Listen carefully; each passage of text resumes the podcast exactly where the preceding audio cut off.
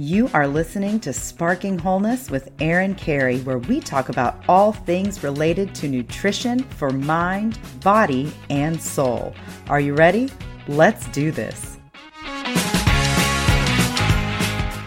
Hey, everybody, welcome to episode 200 of the Sparking Wholeness podcast.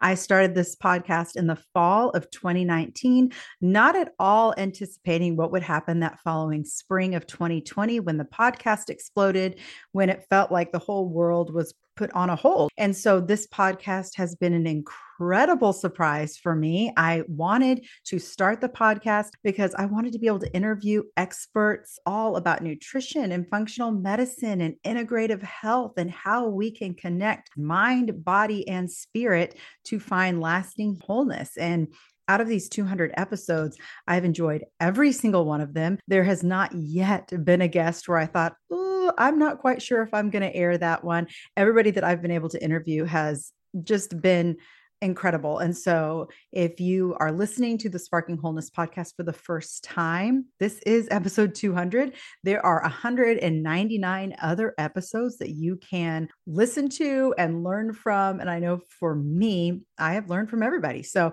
I am just so blessed by this podcast and so thankful for you listeners who some of you have been around since the beginning, some of you are newer. I have listeners from all over the world. And just this last week on Chartable, which is a podcast charting network we reached number one in global health and fitness trending podcasts and also in the USA health and fitness category. So while I don't know if I would necessarily put this podcast in health and fitness all the time because we definitely touch on so much more, I love that um, we're making a name in in that world because I think a holistic perspective of health and fitness is really key to living a life of wholeness. All right, so I will stop there because today is a special Ask Me Anything episode. And I can't wait to dive into some of the questions that you, as the listeners of this podcast, have wanted me to touch on. And so the first one that I'm going to talk about, and I'm going to talk about, let me see my list here. I've got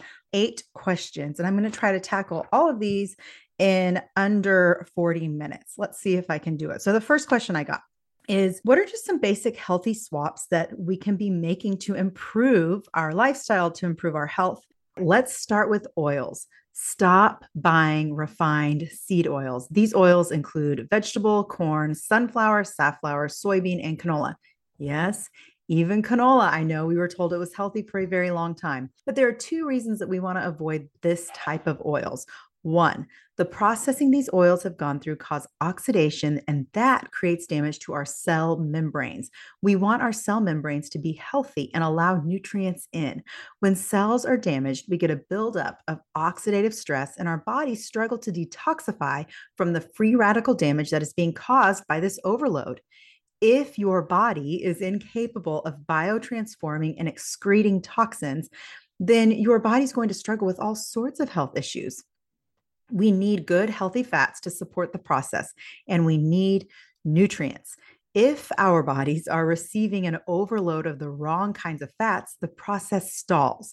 The other reason that we really want to limit these seed oils is because they may create an imbalance in omega 3 and omega 6 ratios. When omega 6s outnumber omega 3s, we have more inflammation, period.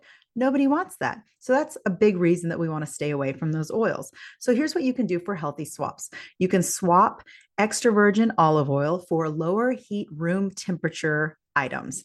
For higher heat, you can go for grass fed butter or ghee, beef tallow is another option, organic coconut oil, or even avocado oil. As of right now, avocado oil is still healthy, but go for a brand like Chosen Foods to guarantee it truly is avocado oil, not laced with something else to start limiting your oils, check labels. Buy peanut butter that includes one ingredient, peanuts. I know Jif tastes good, but guys, that stuff is just not going to be health promoting for you on a cellular level. Buy packaged processed foods that don't have added canola or vegetable oil. Stop buying bottled salad dressing that says low fat or sugar free chances are those are loaded in seed oils too. The same thing goes for low fat mayo or mayo in general and any sauces that you buy. Check to see what added oils they contain. Start becoming familiar with reading ingredients. Same goes for looking for added sugar while we're on the topic. Check your labels for any of the sauces that you have, especially things like pasta sauce. Look for the simple ingredients. My favorite pasta sauces that contain no added sugar is, oh boy, and now I forgot the name of it. It's the kind at Aldi, which is the organic version they have there, and also the Rao brand, R A O. I love that one. It tastes so good. And you don't really have to add much to it to doctor it up. It already tastes great. Check your breads for these oils as well. A lot of gluten free breads use seed oil. So, a lot of people will go gluten free and have gluten free breads thinking that they are healthier, but the ingredients may not be. So, be aware of that. Many snack bars, crackers, and of course, chips that we feed our kids use vegetable oils or these refined seed oils. So when in doubt, go for organic as much as possible. And when we're talking about chips, tortillas, sauces, the brand Siete is doing a really good job of having quality food. Sometimes it is pricier than other options, but if you, you know, check your local deals at your stores that you go to, and you can usually find some good deals on those. Once you start minimizing these oils, you will see the consumption of overly processed foods dramatically decrease. And I assure you, you are going to see changes in your family's health, whether it's behavior health, mood issues, sleep support, you name it. Switching up those oils makes a huge difference. So, if that's the only thing that you do, that kind of a swap will pay out massive dividends in your health. I've actually never said that phrase before, but it works for this. Okay. So let me tell you a quick little secret. And this is how I create balance in my life. But I actually buy Chick fil A sauce for my kids, and it contains soybean oil, which I like try to stay away from at all costs. But I also avoid the restaurant Chick fil A like the plague because of how horrible it makes me feel and all of the MSG it contains. So the Chick fil A sauce that I get is one allowance that I make for my kids, and I feel okay about that. So, real quick, let's talk about why do we want to choose organic? Why would we swap the regular foods that we've always gotten that we grew up with? Why would we swap those for organic? Well, pesticides are starting to become more and more documented to alter microbial balance in the gut and inhibit absorption of vitamins and minerals. So, really, if you think about it, what's the point of eating something healthy if we're not going to get the full nutrient benefit? It doesn't make sense. So, be sure to check out the Environmental Working Group's list of Dirty Dozen and Clean 15 produce to know what 15 items are going to be the least contaminated that you don't have to buy organic. This is going to save you a lot of money. And then the rule of thumb, typically is the thicker the skin that you don't eat, the least amount of concern from pesticides. So, something like grapes, strawberries, apples, or blueberries, where you eat the skin, you eat all of it, buy organic. Same thing for bell peppers. Same thing for any leafy greens. Try to get those organic. Get them from a farmer's market, right? We we got grapes recently for the first time this summer because we found an organic option at Sprouts that were on sale. They are hard to find and they do tend to cost a lot when you go go organic. So again, check your family's budget, check the sales, make this work for you and your family. With meat and dairy, try to find grass-fed, organic, pasture-raised, wild caught, etc. as much as possible. Make friends with a farmer, you know, like look into any local groups that are going to be distributing meat that is grass-fed and less contaminated with hormones and antibiotics and all that kind of a thing. I'm huge on protein. I think it's really really important for all of us to get protein because protein helps to create our neurotransmitters. But I'm also really big on supporting my hormones and my gut. When the animals that we are eating have been fed lots of hormones and antibiotics to fatten them up for mass production, what do we think that they're going to be doing for our bodies when we consume them?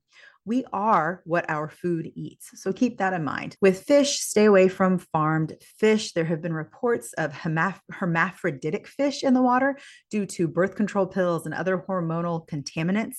So that's not something we really want to mess with. The way that your fish are raised absolutely makes an impact on your health as well. And speaking of hormone health, I've got to talk about this. Most conventional corn and sugar has been sprayed with something called atrazine. Atrazine has many well documented dangerous effects on the endocrine system. In fact, one study saw male frogs turning female due to the effect of atrazine contaminating the water supply. The feminization and chemical castration of other animals has also been documented. Now, these are animals, not people, but I think mm-hmm. supporting hormones is always a really great idea, especially as fertility rates continue to decline and estrogen dominance is a symptom that we are seeing in both males and females. So, when I buy sugar and anything with corn, you better believe that I go organic. It isn't 100% guaranteed that there isn't cross contamination, but do what you can with what you have. Now, let's see, what else do I make sure to look for on labels? For some people, so this is where you get to work it for you. For some people, it's cleaning up the oils, cleaning up the processed foods. For some people, I have a friend who is very similar minded to me, and she just focuses on making sure she gets her kids the most quality animal protein and meat that she can. And I think that's important too, because we get a lot of nutrient density from things like red meat and chicken and um, fish and all of that. So, when we're talking about labels, I make sure, like I said, there are no seed oils. I look for organic when it comes to processed food. And I really make sure to avoid MSG or yeast extract, which is another name for MSG. There's a few others that you can look up as well. And any artificial food colors or artificial sweeteners. MSG totally hooks my brain and makes me unable to stop eating it. So two examples of that are Dots pretzels, which I just I can't. I stay away from those and Doritos. With artificial sweeteners, aspartame is now being classified by the World Health Organization as a potential carcinogen, and sucralose is damaging to the gut and can trigger anxiety or migraines. It's common in things like carb balanced tortillas, yogurts, protein powders, things like Pedialyte or kids' vitamins, and kids' medicine like ibuprofen chewables.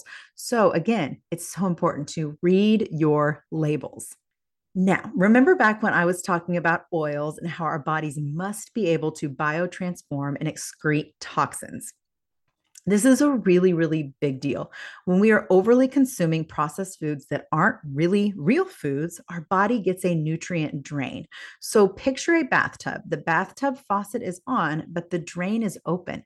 You're filling up on lots of calories and content, but you're not getting enough nutrients. And any nutrients you are getting are blocked by the chemicals in the food. So again, there's a drain there what does your body need to get rid of toxins, not just toxins in our food, but the toxins that we get from our air and our household products and fragrances and anything we're exposed to? The body needs whole food sources of nutrients, vitamins, minerals, amino acids. So, wherever you can get your whole food sources, do it. Vegetables, fruit, good quality animal products, nuts, seeds, legumes, herbs, and seasonings. Make the majority of what you consume from simple whole food ingredients. And that is going to help support the biotransformation of any toxins you're exposed to, and then the excretion downstream of these toxins so you are not storing. Keep in mind that while many people are concerned with the rising rates of obesity, I don't believe we have an obesity epidemic. I believe we have a toxin epidemic because our fat cells are incredibly protective at storing toxins for us. This is another reason and while I'm on my soapbox, I will say it. This is another reason that I'm not a big fan of anything that's going to cause rapid weight loss. Because if you are losing weight and your body has not been prepared to detoxify and to operate on a level of flushing out toxins, then your body is going to store those toxins somewhere else. And let me be honest with you, I would much rather store my toxins in my hips, maybe even my waistline, than in my vital organs. Okay, so just keep that in mind. All right, so for parents, I do want to talk to you because everybody's starting back to school and we want to make sure that we are feeding our kids healthy brain boosting options. Really try to stop buying sweetened drinks they don't need them. They don't they don't need the extra glucose because pretty soon at some point the insulin output is going to suffer as a result. They don't need cereal they don't need to start their day with cereal. I know we all did it but it's not doing anything for the brain at the brain level. They don't need flavored chips. They will be fine on salted popcorn. We really like the lesser evil brand at my house or just plain tortilla chips that are organic when you limit it from your home, I promise they're still going to encounter it in other places. And then when they do, you don't have to freak out about what they get at a party or a friend's house or church, because you know they feed them goldfish at church. but you are packing them full of nutrients at home. And when you know that you're packing them full of nutrients at home, they're getting everything that they need, they're going to be able to biotransform and detoxify from anything that their body does not recognize as real food. So, in our house, we love grass fed meat sticks. We do try to eat organic yogurt as much as possible for protein sources. Um, peanut butter, that's the organic, no sugar added peanut butter. We do peanut butter and jelly sandwiches with upgraded ingredients that are organic and not filled with excess high fructose corn syrup or sugar. And then my kids eat a ton of fruit and vegetables. When you give your kids plenty of protein, they will not be hangry for processed snacks. And really think about this because I've been a parent now for it'll be almost 20 years now. Processed food does not fill my kids up. They can go through a whole bag of chips and still be hungry. So when we're giving our kids the nutrients that keep them full and keep their mood stable, that's a really great way to save money because then you're not buying a whole lot of processed things It's not actually filling them up and it's just keeping them asking for more. A quick note on gluten because we are going to talk a little bit about this more, but I do avoid gluten foods for myself because of the risk of enhanced intestinal permeability, also known as leaky gut, that increases for anyone who consumes wheat, regardless of the quality of wheat. It can break down the intestinal lining for all people, though the degree in that definitely varies. So, since I struggled with my mental health for so long and I was on medication that causes alteration in gut bacteria and intestinal inflammation, I feel much better when I don't eat gluten for anyone with autoimmune issues, digestive struggles, mental health concerns, it is worth a shot to try to eliminate gluten because it has been well documented to exacerbate issues in people. Now, I don't eat gluten free bread because I think it tastes awful and I really don't love the ingredients. I'm fine without bread. For my kids, the only gluten that we have at home is organic wheat bread or sourdough. They tend to do better with limited gluten, but they're also okay with a little bit every day in the form of regular bread. I will talk more about gluten later, like I said. So I'm just going to pause there. Now, what do I do when I want to buy cake mix or brownie mix? What is the swap for that? Well, most of the time I make it by scratch. Did you know that the when the big food companies first started promoting products like Betty Crocker, they found that using a mix really didn't save that much time, but they sell well and everybody loves the idea of buying something from Betty Crocker because she seems like a nice lady or Duncan Hines seems like a nice dude. I mean, just look at all the options on a baking aisle. There are so many mouth wateringly delicious options. I still, to this day, I don't buy the stuff, but I love walking down the aisle to see what they've come up with. I think a lot of the new creations are so clever. So if I do want to mix, I will get the Miss Jones brand. It's pretty simple, clean ingredients. I like Simple Mills or I like Bob's Red Mill or King Arthur for gluten free options. But most of the time, I just stick to baking by scratch and just throwing the ingredients together. It really does not take that much more time. So, in fact, on that, today I'm going to be making pumpkin muffins for my kids that I'm going to freeze so that they can have it for school mornings for something quick and tasty to eat. I will add collagen protein powder in there or some other protein powder that we have on hand. And sometimes I'll add something like zucchini. I have a great recipe in my kids' recipe book for what is called sneaky veggie muffins. And I'll add the link to get that in my show notes if you are interested in that recipe. Okay, so the other question that I got was talking about getting to the root of anxiety. Is it possible to get to the root of anxiety instead of addressing symptoms? I really found this question fascinating to me because, in a world of what I would consider to be over pathologization of mental states, we tend to think of anxiety in a negative lens instead of an alert system. Can anxiety be all consuming and debilitating? Yes, absolutely, it can. Does it impact your entire body. Yes, it is a medical disorder that is physiological in nature. It's not just in your brain, it is happening at the whole body level as well. But keep in mind, there is no blood test or lab work that gives you the diagnosis of anxiety. The diagnosis of anxiety is based on a set of symptoms, it's based on a checklist. While you definitely can be plagued by chronic anxiety or a chronic or an anxiety disorder, right? Naming it doesn't give you an indication of what is actually going on to cause it. And it doesn't give you an indication of what kind of a treatment that's going to be long lasting. We do have many medications available, and many of those work very well in the short term. But the studies on long term efficacy and if it really does enhance quality of life long term, that is yet to be determined. So, Again, there's nothing wrong with treating symptoms. Now, when most people talk about receiving treatment, they're talking about medication, but medication is only one tool. There are so many other tools to help support anxiety And with medication, just to make sure that we emphasize that there are always risks of side effects, there are always risks of creating dependency or the fact that the medication might not work or worsen symptoms. That is very much a risk, especially when we're talking about adolescents on medication. And if that's the road that you need to go down to feel temporary relief, great. Remember, I was medicated for 18 years, but while you are doing that, it makes sense to also start unraveling the layers of anxiety to see what is at the root cause.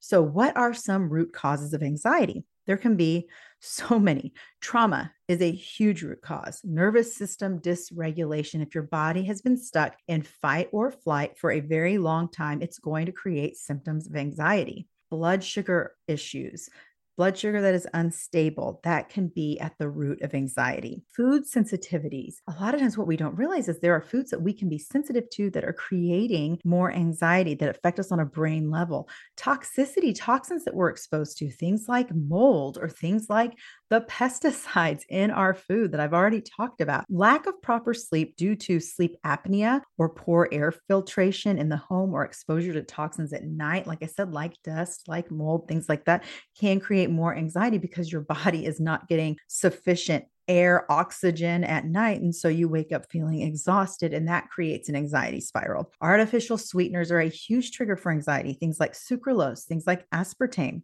food dyes, other additives, like I said, MSG, when we're talking about food, that can be a big one. Being in an unhealthy relationship or toxic relationship, that can create anxiety. Having a child with a chronic illness or a child that is just difficult, that can create anxiety as well. Any other life struggle can create anxiety. So, we're talking about treating anxiety naturally, this could look like making food changes so that blood sugar is stable. One tool that I like to use with people is if you are feeling panicky, if you're feeling like you're going to have a panic attack, take a spoonful of all natural peanut butter or almond butter, have that, and see how you feel in a few minutes. Does your anxiety decrease a little bit? If so, maybe you don't necessarily have anxiety, you have pretty fluctuating blood sugar, and that's manifesting in anxiety. So that could be a tool. Have some protein. This is what I do for one of my kids that is just a little more sensitive than my other ones. I can tell when he's amping up in his behavior and when he just seems really scattered or frazzled.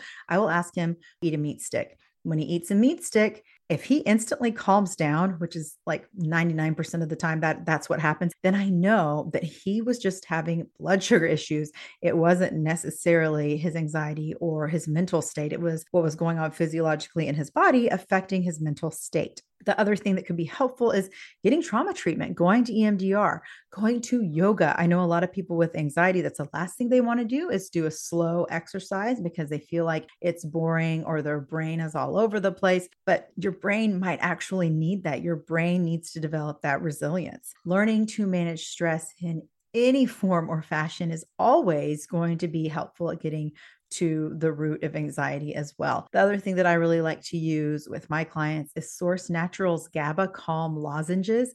This works for a lot of people. I know this this works for myself when I have days that I feel like I can't take a really deep breath and like my breath is stuck in my chest. I will have one of those lozenges and within two or three minutes i feel relief. And so that's another thing you can try all that and see if it works for you. It's really inexpensive. It's like 10 to 15 dollars to get a bottle of that and that is source naturals gaba lozenges. Okay so another question that i had was about getting to the root of adhd first of all more time at adhd because you know I've done a lot of episodes on ADHD. I probably have undiagnosed ADHD. I think many of us in our culture do just by nature of how exposed we are to constant stressors and triggers and it's very dysregulating to the brain in general. But when I hear someone say that they have ADHD, I think about different portions of the brain functioning different than other people. So, specifically, I like to think about the connection from the amygdala, the emotional activation center of the brain, with the prefrontal cortex, where we control impulses and make good decisions. When that connection or that balance is dysregulated, dopamine, which is our reward neurotransmitter, and paired with our fight or flight messengers like noradrenaline, norepinephrine, that is all affected. And so traditional treatment involves the use of stimulants, but it's really difficult to get prescriptions right now because they are so highly addictive and you know, keep in mind they also cause a side effect rate of almost 100%, and they do need to be prescribed by a psychiatrist. So it can be really tricky to not only just get a diagnosis of ADHD, but get access to the stimulant medication for ADHD. There's also a big concern about what it does to brain function long term when you're on those medications, and does it decrease the ability to experience true pleasure? Some would say that it does. And I think that that's an interesting consideration. So, one of my questions when there's a suspe- suspected case of ADHD is Are we dealing with ADHD or are we dealing with trauma? Because similar to anxiety, we want to know what's driving this brain dysregulation. Like with anxiety, it might be blood sugar. With ADHD, is it trauma? Is it toxin exposure again is it too much sugar or caffeine or food dyes or additives like msg is it too much screen time? Do we have too many notifications going off on our phone at all times? Are we experiencing exposure to blue light way too late at night that's throwing off our circadian balance? I do believe that there's a big reason we're seeing an uptick in ADHD right now. And I've interviewed many specialists about that topic is that it does have to do with screens. Screens could be creating this overabundance of these symptoms. It could also just look like classic nervous system dysregulation. When someone is in a sympathetic dominant state, like fight or flight, they often will have symptoms that look like ADHD. When it's in a child, I do like to ask about trauma, specifically trauma in utero or exposures to exposure to toxins in utero. And i like to ask about bedtime consistency parental stress our kids feed off of our own stressors. And so oftentimes for them they they can't store the weight of adult emotions. And so it comes out in a very different way for them and their little brains. When we're looking at nutritional support for ADHD i think it's really important to look at the gut. How can we support gut health and making sure that we have microbial balances. I do like to run a GI map test for a lot of people because that can kind of show what's going on at the gut level, if there are overgrowths of bacteria, if there's undergrowth of bacteria. And then that can lead us to make some de- decisions nutritionally and supplementally, like through food. Of course, getting good nutrition. A lot of people with ADHD will benefit from going gluten free or dairy free or both. And they benefit from supplements like omega 3s, magnesium, zinc, L theanine, and then also making sure to have daily movement. If you suspect you have ADHD or your child has ADHD, make room for playtime. One of the reasons I move my body and I exercise typically five or six days a week, sometimes every day of the week, is because it does move that excess energy throughout my body. So I've learned that yoga is really beneficial for moving that energy through my body and for helping to train my brain to regulate better but I also I love cardio. I do love running, not at the intensity or length that I used to because that was very depleting for my body and my adrenals.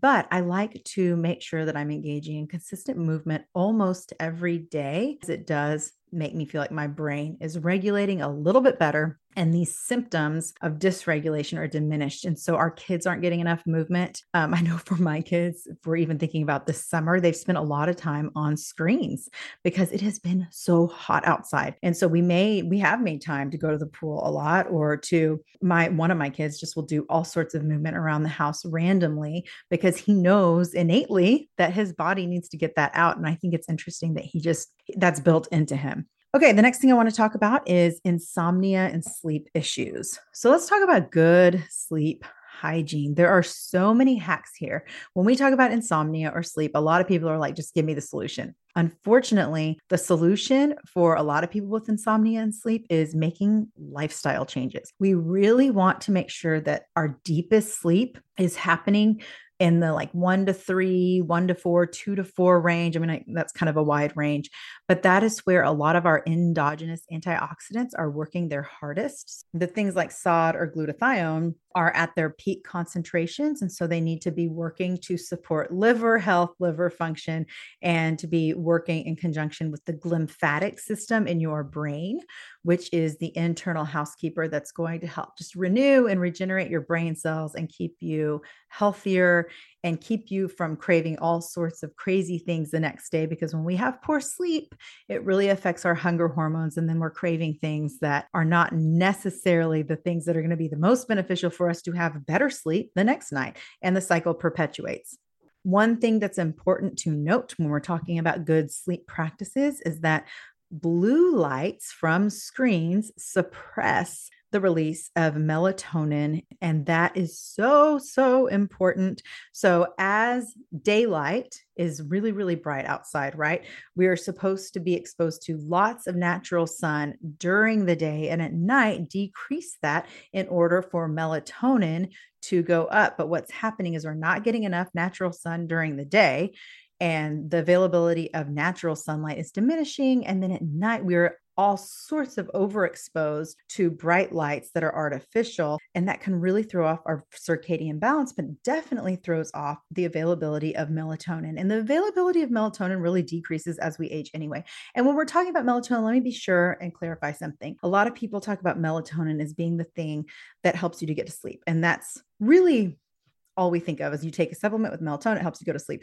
But melatonin is a hormone. It is also a super powerful brain antioxidant. And so we want melatonin to be activated at night while we're sleeping because we want our brain, like I said before, to get cleaned out at night and be regenerated. And so melatonin is a fascinating topic. You could go down that rabbit hole if you want to, but just know that the blue light from screens will suppress the production of melatonin. And so we really want to start dimming the lights early. Choose calm calming, quieter evening activities that help you to relax. And so, an overly activating Netflix show that might not be the thing that helps you to relax. Turn off all bright lights for one to two hours before bedtime. Some would say, yeah, TV screens, your phone. Don't check your phone for one to two hours before bedtime. This is something that has been the hardest for me to change. And within the last year, just because of a lot of stress that my husband and I have been going through, we have turned off our TV and we get ready for bed, we go lay down, and then we just talk and discuss our day. And this can take this whole process of bedtime can take 45 minutes to an hour, and it definitely helps improve sleep. You want to make your space quiet, but not too quiet. So that's where white noise can be helpful or the noise of a fan. You want to avoid amping up your brain with anything that's too intense. You know, I would say stop stop drinking caffeine after 2 p.m. for some people after 12 optimize your ability to breathe through your nose. This is this is a really big one. You might need an air purifier in your room. You might need to use mouth taping or nasal strips to help make sure that you are optimizing that nasal airway so you're getting good restful sleep and breathing that is relaxing. You could take a bath with Epsom salts because magnesium will help you wind down. You can drink some kind of a special bedtime tea to help your ritual. You really want to make sure that you're not eating any food at all for a good three hours before bed because you don't want your body to be worrying about digesting food while you are supposed to be sleeping. You want your body to be doing all the other processes that it does at night while you're sleeping. The optimal sleep temperature is around 67 to 68 degrees. Some of you are going to think that that's too cold or you don't want to do that, but that is an optimal temperature for a lot of people, especially women, as we are age- aging and our hormones are changing. And use a sleep mask or blackout curtains. Create an environment of absolute darkness. So, those are all some quick little things that you can do to help improve your sleep yes, there are supplements, and I take an amazing supplement that does have a little bit of melatonin. It has L-theanine and GABA and 5-HTP, taurine and glycine, which all help support sleep. But um, it's just starting with the basics sometimes can be the best thing that you can do for sleep. Another question that I got is support for focus. What's the best way to support focus during the day? Whew, so many things here. I would say start your day with some sunlight. Tell your brain that it is time to wake up. This helps to regulate circadian rhythm and it helps to really make sure that your cortisol and your melatonin are working together so that there is a rhythm at play so that later on you're able to relax. Because I think sometimes what can happen is that we have no focus in the morning and then all of a sudden we hyper focus at night and then it's all backwards. So get some morning sun get some morning movement that can really help to spark focus the first part of the day, which is where our focus should be stronger.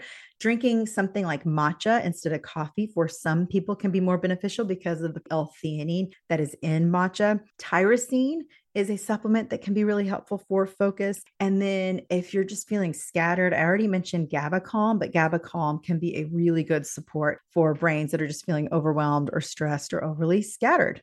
All right. So, another question that I got is how to best prepare for menopause at 35. Well, considering that perimenopause can start for women at 35, this is a great time to start addressing your stress. That would be my number one suggestion is that you need to be able to nourish your adrenals and make sure that you're managing stress and make sure that you are minding your cycle. So, the best tip that I can offer is the 10 to 14 days before you start your period. That is considered the luteal phase. That is a good indicator of how perimenopause and menopause will go for you because all hormones can really start to fluctuate during that time. So if you're having really horrible PMS, if you're having a lot of symptoms or if you're feeling irritable or cranky or depressed or anxious, this is where you want to be extra supportive of your body during that time. That might mean changing up your workouts, making sure that you're not doing anything too overstimulating. It might mean eating more food, eating more complex carbs, eating more leafy greens, making sure that your body is getting all of the nutrients it needs to help support hormone and liver function optimizing sleep, like I already said, making sure when you're really supporting a healthy sleep environment is super important because all of that is going to shift. When I think about perimenopause, I think about second puberty because you can start, you know, your breasts can get larger, your waistline can get thicker, your energy levels can change, your face can break out more. These are all symptoms that many of us went through in sixth or seventh grade, and then it hits again in the early 40s. So, doing what you can to manage your stress would be my number one. And another reason for that is when your body is not dependent on your ovaries for hormone production, your body is going to be dependent on your body fat and your adrenals. So, you want to make sure that your adrenals are not like totally tapped out because you have been running your body ragged for so long. Now, my last question that I got that I want to address, and I think this is a really, really good one, is what does it mean to go completely gluten free? Great question. I mentioned earlier that I don't eat a lot of gluten because of the way that it increases enhanced intestinal permeability. And I didn't expand on that then, but I, I do want to share one of the reasons that that this is a big deal is that we do want our intestinal lining, we want there to be room for nutrients to get in, right? We need the nutrients, but we want to make sure that there are no endotoxins leaking out. And sometimes what can happen is if our gut lining is breached and the cellular wall is wider and there are perforations there, then we've got things getting out the bloodstream like undigested food particles that should not be there. And so the body can mount an antibody attack and your body can activate your immune system to fight against that. That can create inflammation downstream. And so that's another reason that I think it's really important to make sure that we are keeping our gut intact and not promoting enhanced intestinal permeability. But what is it like to go completely gluten free? I would say go whole food as much as possible. I think this is going to be a whole other podcast episode that would be really good to talk about. But I'll just give just the basics is that, you know, you can have, there are all sorts of things that are gluten free, like corn, I mentioned is gluten free. It is a grain and can be bothersome to some people, but you can, you know, have corn tortilla chips or corn tortillas, or you can do like the siete tortillas or chips. Those are also options. The biggest thing with going gluten free is realizing that you're not having bread and you're not having flour tortillas. And I hate gluten free bread. I will say it. I think that the ingredients are horrible. I don't think that it's filling or tasty at all. And so it's more of a mindset shift. And sometimes it's taking some time to realize, oh, I feel better going gluten free. If you feel better, it makes it more worth it. If you're not getting anything out of it, then I can see where it would not really make a lot of sense to keep going gluten free. So pay attention to the little things. Like for me, brain fog increases when I have gluten, or anxiety or focus issues. Gluten can be a big trigger for all of that because of the way that it is creating, for some people, more inflammation in the body and depending on the state of your brain. Because a lot of times, if you have leaky gut, you might have leaky brain, and that could be creating problems at the neurological level. So, this does mean getting creative, like maybe having more sweet potatoes or even white potatoes instead of where you would normally have bread. For pastas, it's so easy to go gluten free. I like chickpea pasta anyway because of the fiber content and the protein content. I feel like it gives a little kick extra kick for my kids' nutrition. But there, there are lots of different options these days, lots of different ways to be gluten free. The biggest thing is just going to be the mindset of not having bread. If you like gluten free bread, great. That's an awesome option for you. I just don't like it. And I don't really think the ingredients are that great. And I don't feel good when I am eating that many more carbs anyway. So that's the other thing is like you have to really be able to figure out what kind of carbs that you like and that your body tolerates. And I've noticed for me, when I am not eating a significant amount of carbs, especially carbs from grains in the morning or at lunchtime, I have so much more energy. And then when I have some kind of a grain carb like rice or pasta, something like that at night, then I go to sleep a lot better and my sleep is more restful. That's just a quick little ramble about the gluten free thing, but I think that might be a really good episode to have somewhere down the road because I think that's an important question that a lot of people ask about. So that is it for my Ask Me Anything episode. Now, if you're still confused on what to do, or if you have more questions, book a one on one session with me and let's work on some ideas that support you and your family. We all have very individualized needs. And make sure to tune in next week when we will be talking to another one of our fabulous experts and have a wonderful week. The tiniest spark leads to the biggest blaze, and I hope that today's episode sparks you on a journey to healing and wholeness. Thanks for listening to Sparking Wholeness. For more information on what I do and my coaching programs, or maybe just to reach out and say hey, find me at sparkingwholeness.com or on Instagram at sparkingwholeness. Have a fabulous week.